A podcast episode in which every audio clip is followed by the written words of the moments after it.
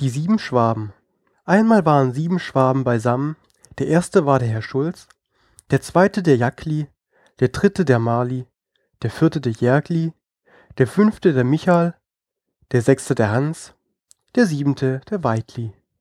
Die hatten alle siebene sich vorgenommen, die Welt zu durchziehen, Abenteuer zu suchen und große Taten zu vollbringen.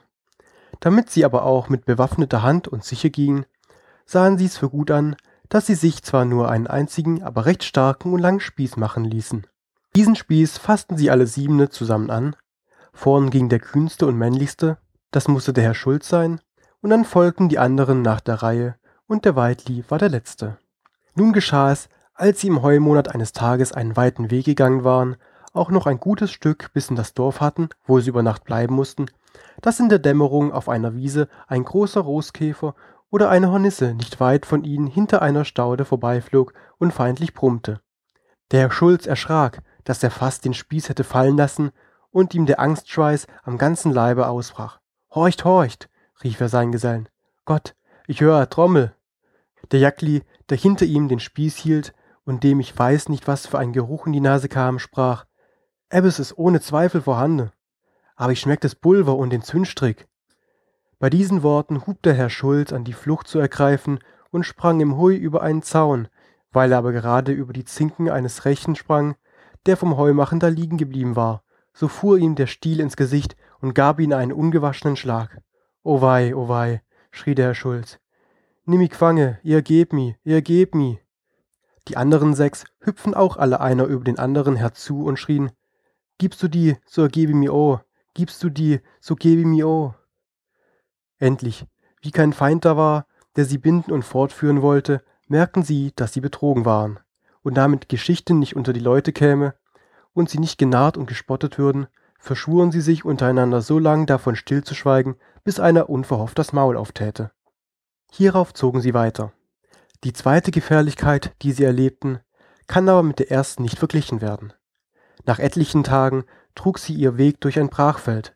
Da saß ein Hase in der Sonne und schlief streckte die Ohren in die Höhe und hatte die großen gläsernen Augen starr aufstehen. Da erschraken sie bei dem Anblick des grausamen und wilden Tieres insgesamt und hielten Rat, was zu tun und wenigst gefährlich wäre.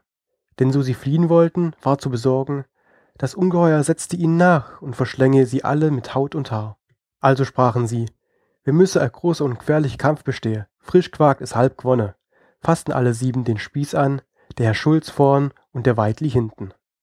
Der Schulz wollte den Spieß noch immer anhalten, der Waldli aber war hinten ganz mutig geworden, wollte losbrechen und rief, Stoß zu in aller Schworbename, sonst wünsch i, dass ihr möcht erlahme. Aber der Hans wusste ihn zu treffen und sprach, beim Element, du hast gut Schwätze, bestehst der Letzte beim Drache Hetze. Der Michael rief, es wird nicht fehle um ein Haar, so isch es wohl der Teufel gar. Drauf kam an den Jagdli die Reihe, der sprach, isch es nit, so isch sei Mutter, oder des Teufels Stiefbruder. Der Mali hatte da einen guten Gedanken und sagte zum Weitli, Gang, Weitli, gang, gang, du voran. I will dahinter vor dir starren. Der Weitli hörte aber nicht darauf und der Jackli sagte, der Schulz, der muss der erst sei, denn ihm gebührt die Ehrlei. Da nahm sich der Herr Schulz ein Herz und sprach gravitätisch, so zieht den herzhaft in den Streit, hieran erkennt man tapfere Leid. Der Herr Schulz segnete sich und rief Gott um Beistand an. Wie aber das alles nicht helfen wollte, und den Feind immer näher kam, schrie er in großer Angst. Hau, hurle hau, hau, hau. Davon erwachte der Has, erschrak und sprang eilig davon. Als ihn der Herr Schulz so feldflüchtig sah, da rief er voll Freude. Potz, Weitli, Lirk, Lirk, was ist des? Des ungeheuer ische Haus? Der Schwabenbund suchte aber weiter Abenteuer und kam an die Mosel. Ein moosiges, stilles und tiefes Wasser. Darüber nicht viel Brücken sind, sondern man an mehreren Orten sich muss in Schiffen überfahren lassen. Weil die sieben Schwaben dessen unberichtet waren, riefen sie einen Mann, der jenseits des Wassers seine Arbeit vollbrachte, zu, wie man doch hinüberkommen könnte. Der Mann verstand wegen der Weite und wegen ihrer Sprache nicht, was sie wollten, und fragte auf sein Trierisch, wat, wat? Da meinte der Herr Schulz, er spräche nicht anders als Wade, wade durchs Wasser, und hub an, weil er der Vorderste war, sich auf den Weg zu machen und in die Mosel hineinzugehen.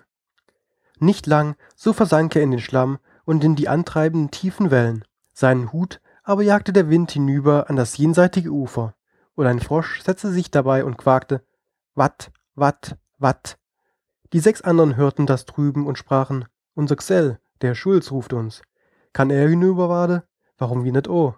Sprangen darum eilig alle zusammen in das Wasser und ertranken. Also dass ein Frosch ihre sechs so ums Leben brachte und niemand von dem Schwabenbund wieder nach Hause kam.